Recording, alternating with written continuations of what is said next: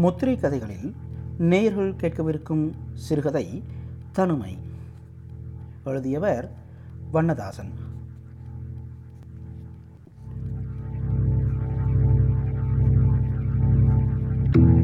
இதில் தான் தனு போகிறாள்.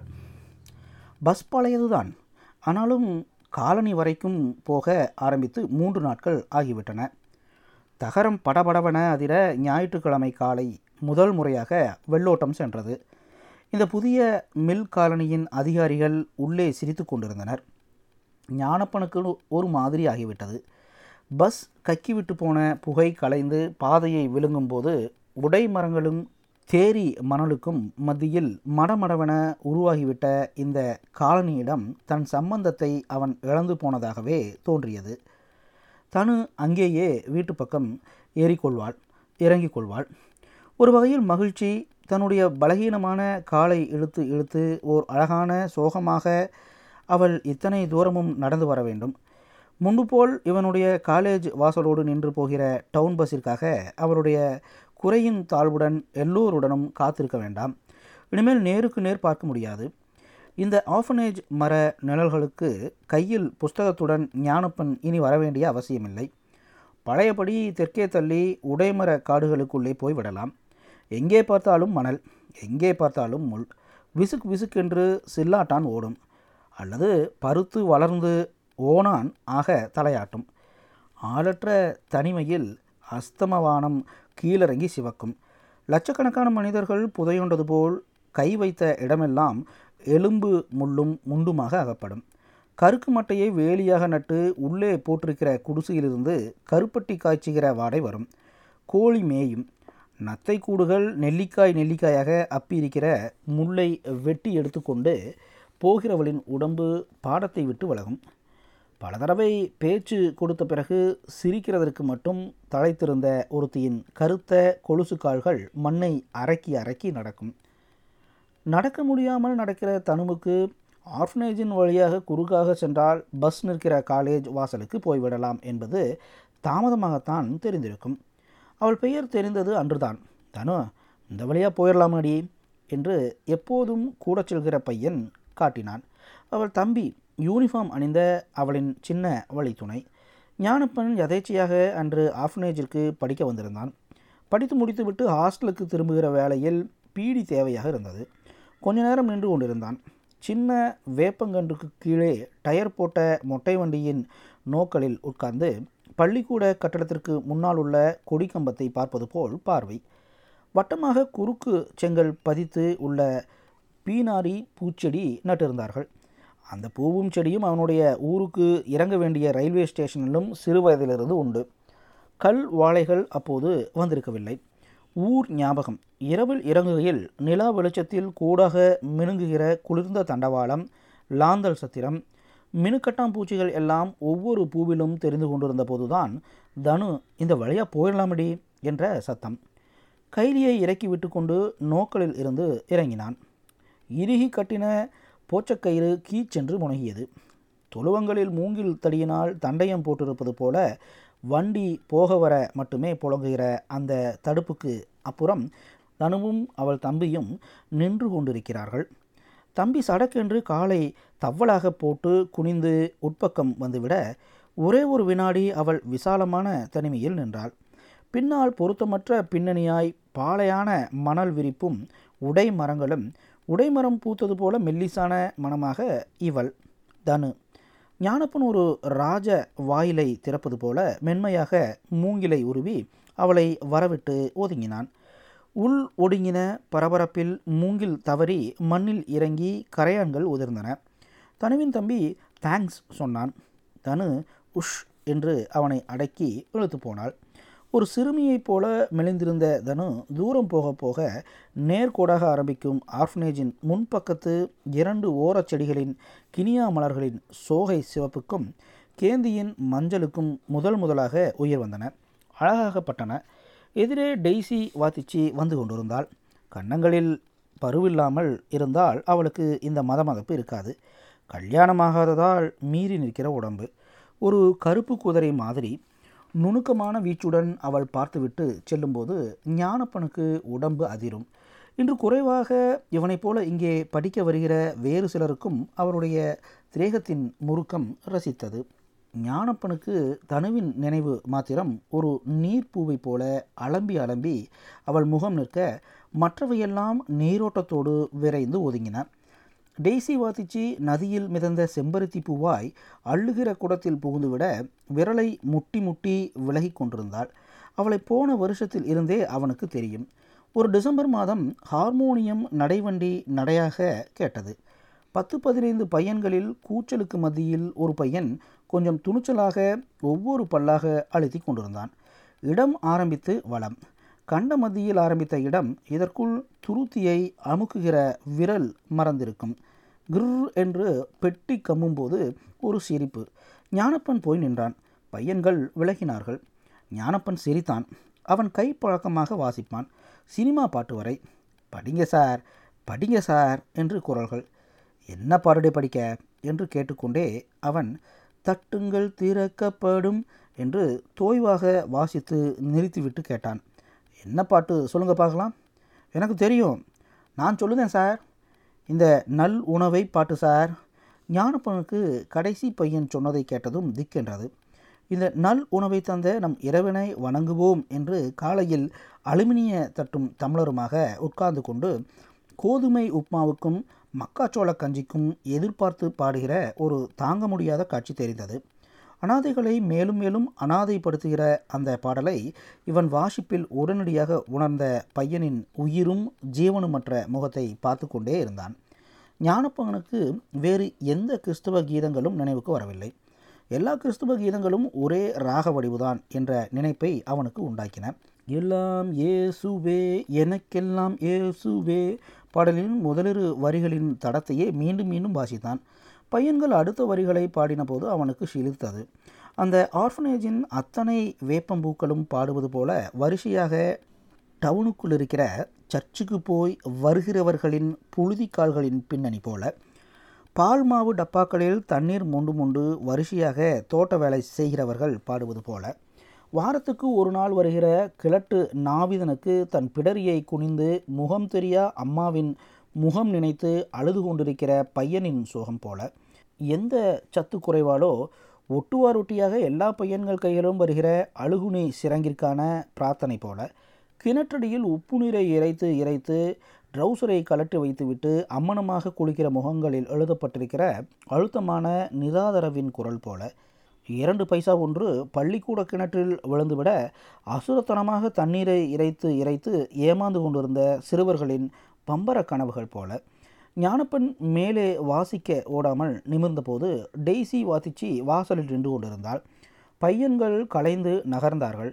இவனின் வாசிப்பை பாராட்டினாள். வாசலில் கையூன்றி சிரித்தாள். ஞானப்பனுக்கு ஒரே அடியாக அந்த இடத்தில் அவளை அடித்து தள்ள வேண்டும் என்று தோன்றியது. டெய்சி வாத்திச்சியின் பார்வையைப் போலவே சைக்கிளில் போகிற ஓர் இங்கிலீஷ்கார பெண்ணையும் ஞானப்பன் சகித்து கொள்ள வேண்டியதாக இருந்தது. அவளை அநேகமாக லீவு நாட்களில் காலையிலேயே இரண்டு தடவை பார்த்து விடலாம். முதல் ஷிஃப்ட் வேலைக்காக கையில் தூக்குச்சட்டியை கோத்துக்கொண்டு ஓட்டமும் நடையுமாய் போகிற ஜனங்கள். பதநீர் குடிக்கிறவர்கள். முதல் சங்கு ஊதின பிறகு அவசர அவசரமாக வடையை ஊறுகாய் தடையை வாங்கி கொண்டு போகிறவர்கள். ராத்திரி ஷிஃப்ட் முடிந்து பஞ்சும் தலையுமாக டீ கடையில் பேப்பர் படிப்பவர்கள். அவர்களின் சைக்கிளில் தொங்குகிற தூக்குச்சட்டிகள் இவர்களுக்கு மத்தியில் இந்த பெண்ணின் குடும்பமே சைக்கிளில் சர்ச்சுக்கு போகும். அப்பா அம்மா எல்லாருமே ஒவ்வொரு சைக்கிளில். ஒரு பள்ளிக்கூட பெண்ணின் அமைப்பு அலைமீறின அவளுடைய பாரமான உடம்பும் பெருந்தொடையும் பிதுங்க அவள் செல்லும் போதெல்லாம் அவன் அனாவசியமான ஓர் அருவறுப்பை அடைய நேர்ந்திருக்கிறது. கொஞ்ச நேரத்தில் இதையெல்லாம் கழுவி விடுவது போல் தனு வருவாள். அந்த தனுவை இனிமேல் ஜாஸ்தி பார்க்க முடியாது. மறுபடியும் சிகரெட்டிலிருந்து பீடிக்கு மாறி கைலியை மடித்து கட்டிக்கொண்டு அலைய வேண்டியதுதான். ஆஃபனேஜ் தனுவின் ஒரு காலத்து பாதையாக இருந்தது என்பதால் இங்கு வராமலும் இனி முடியாது. இதற்கு மத்தியில் எதை படிக்க? ஒரு தகரட்டினில் வரிசையாக நிற்கிற வேப்ப மரங்களின் பழம் உதிர உதிர பொறுக்குகிற பையன்களை கூப்பிட்டால் பேசப்போவதில்லை.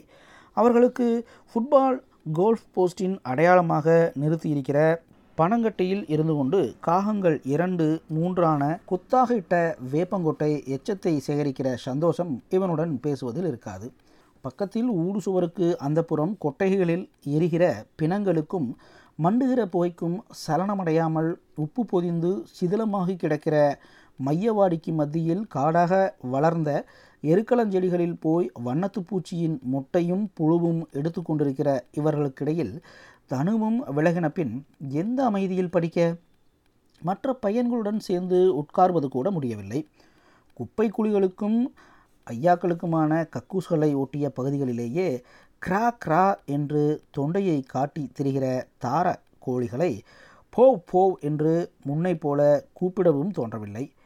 ஐயாக்களைப் போல எல்லாவற்றிலிருந்தும் ஒதுங்கிவிட்டால் போதும் என ஞானப்பனுக்கு தோன்றியது. அவன் வகுப்பில் கல்லூரியில் இதேபோல வெள்ளை முழுக்கை சட்டை வேஷ்டியுடன் இங்கே இருந்து படிக்கிறவர்கள் இருக்கிறார்கள். அவர்களும் அனாதைகள்தானா? தனக்குள் எதிர்விடாமல் இருந்த பொழுதை விட தான் இப்போது அனாதையா? ஞானப்பனுக்கு மனதுள் குமைந்து வந்தது. ஊருக்கு போக வேண்டும் போல தோன்றியது. வயலும் வரப்புமாக விழுந்து கிடக்கிற அப்பாவின் வம்ச வாடையை உடம்பில் ஏந்தியிருக்கிற தன்னிடம் நெற்றியில் எலுமிச்சங்காய் அளவு புடைத்திருக்கிற கடலை அசைய சில சமயம் சந்தோஷமாக படிப்பு பற்றி விசாரிப்பதும் படித்து பாட்டை தொலைச்ச என்று அழுத்து கொள்வதும் முகம் முகமாக தெரிந்தது. எல்லா முகத்திலும் மிஞ்சி தனிமுகமாகி தனு முகமாகி. உருண்டு வந்து கால் பக்கம் விழுந்த பந்தை எடுப்பதற்கு வந்த பையனை தடுத்து பந்தோடு மைதான விளிம்புக்கு வந்து உதைத்தபோது அது தூரமில்லாமல் உயரமாக எவ்வி நீளத்தை அண்ணாந்து பார்க்க வைத்து கீழே இறங்கியது. கீழிறங்கின பின்னும் ஞானப்பனுக்கு பார்வை நீளமாக நின்றது. நீலப்பூ. புத்தகங்களுக்கிடையில் வைத்து பாடம் பண்ணின நீளமான பூ. சிவப்பாக இருந்து ஒருவேளை நீளமாகி போன பூ அல்லது வெளிரல் மழுங்கி நீளம் கருத்த பூ ஒன்று வழியில் கிடக்க ஞானப்பன் எந்தவித தடயமுமின்றி அது அவள் உதிர்த்த பூ என மனதில் உறுதி செய்து வைத்திருக்கிறான். அவனுக்கே தெரியும் அந்த பூ ஆஃப்னேஜ் எல்லைக்குள் ஒதுக்கமாய் முன்பு இருந்து இப்போது இடிந்து தகர்ந்து போன சர்ச்சின் பின்னால் வளர்ந்திருக்கிற கொடியின் பூ. ஆனாலும் தனு உதிர்த்த பூ. இடிந்த சர்ச்சின் சுவர்கள் ஞானப்பனுக்கு ஞாபகம் வந்தது. இந்த ஆஃபனேஜ் ஆண்களுக்கு மட்டுமானது என்பதன் அடிப்படையில் எழுதப்பட்ட கொச்சைகள் பெயர்கள் கெட்ட வார்த்தைகள் எல்லாம் கருப்பாக சுவரில் சிந்தியிருக்கும் அவன் பார்வையில் இவனுடன் படிக்கிறவர்கள் கூட அதில் புதிதாக எழுதி கரிப்படங்களும் வரிகளும் உண்டு. டெய்சி வாத்திஜி கூட அப்படி ஒரு வரிகளில் ஒன்றாக வேண்டுமென்றே செய்யப்பட்ட எழுத்துப்படைகளுடன் சுவரில் அறையப்பட்டிருக்கிறாள். புத்தகத்துக்கிடையில் நீலப்பூவை தகடாக மலர்த்தி பார்த்தபடி மூடினான். படிக்க வேண்டும். வேகமாக நிழல் பம்மிக் கொண்டிருந்தது கிணற்றடியில் முகத்தை அலம்பி பள்ளிக்கூடத்துக்கு பின்பக்க வராண்டா சுவரில் சாய்ந்து கொண்டு வாய்விட்டு படிக்க ஆரம்பித்தான். மற்ற அமைதியிலிருந்து மீள அவனுக்கு சத்தம் தேவையாக இருந்தது. பெரிய ஐயாவுடைய தாரா கோழிகளின் கேவல் விட்டு விட்டு மங்கியது. மைதானத்து பிள்ளைகளின் இரைச்சல் தூரத்துக்கு போனது. ஒட்டு சார்பில் இந்த பக்கத்தில் இருந்தோ ஒரு புறா குதுகுதுத்து கொண்டிருந்தது. காலனியில் புதிதாக வந்திருக்கிற பிள்ளையார் கோவில் மணி அமுங்கி கேட்டது. பக்கத்து ஸ்பின்னிங் மில் ஓடுகிற மூச்சு ரொம்ப தள்ளி இறைந்தது. மழை வருமா என்ன? சென்ற மழைக்காலம் அடர்த்தியாக இருந்தது. வானம் நினைத்து கொண்ட போதெல்லாம் மழை. அநேகமாக மாலை தோறும். கருக்களுக்கு முன்னாலேயே ஹாஸ்டலில் விளக்கெரியும். அடைந்து கொண்டிருக்க முடியாமல் ஞானப்பன் வெளியே அப்போதுதான் வந்திருப்பான். மழை விழுந்தது. திரும்ப முடியாமல் வலுத்து அரைந்தது. மண்ணும் சூடுமாக ஒரு நிமிஷம் வாசனை நெஞ்சை அடைத்தது.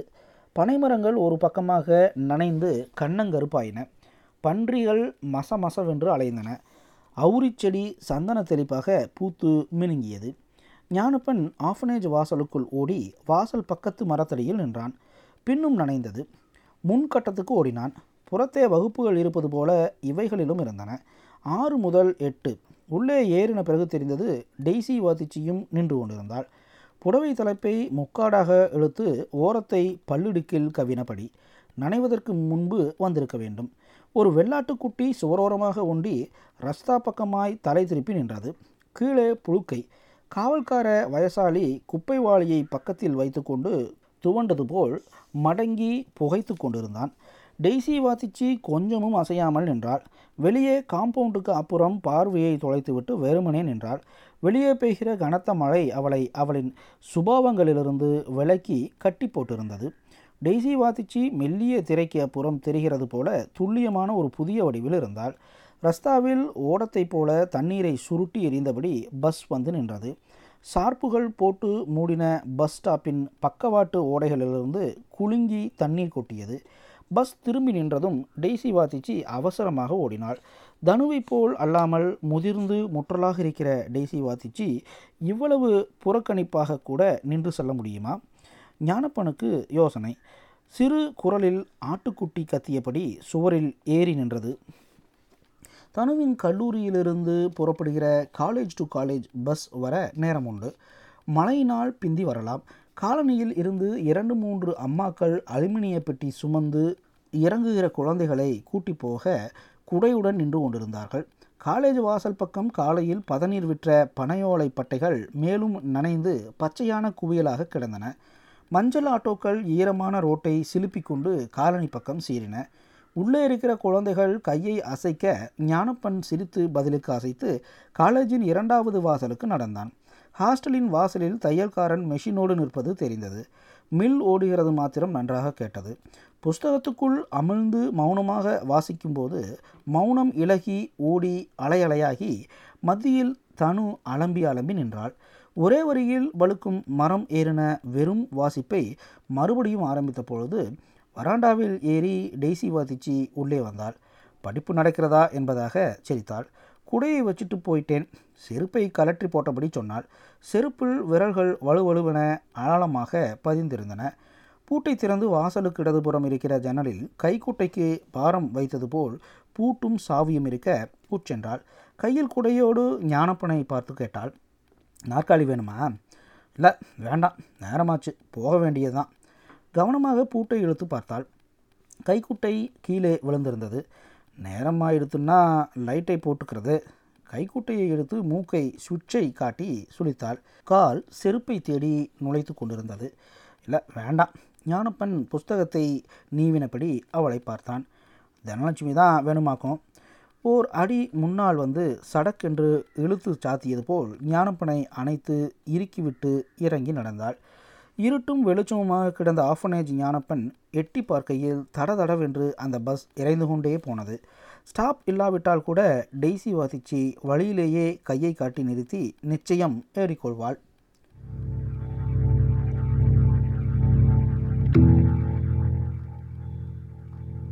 நேயர்கள் இதுவரை கேட்டது தனுமை சிறுகதை. எழுதியவர் வண்ணதாசன்.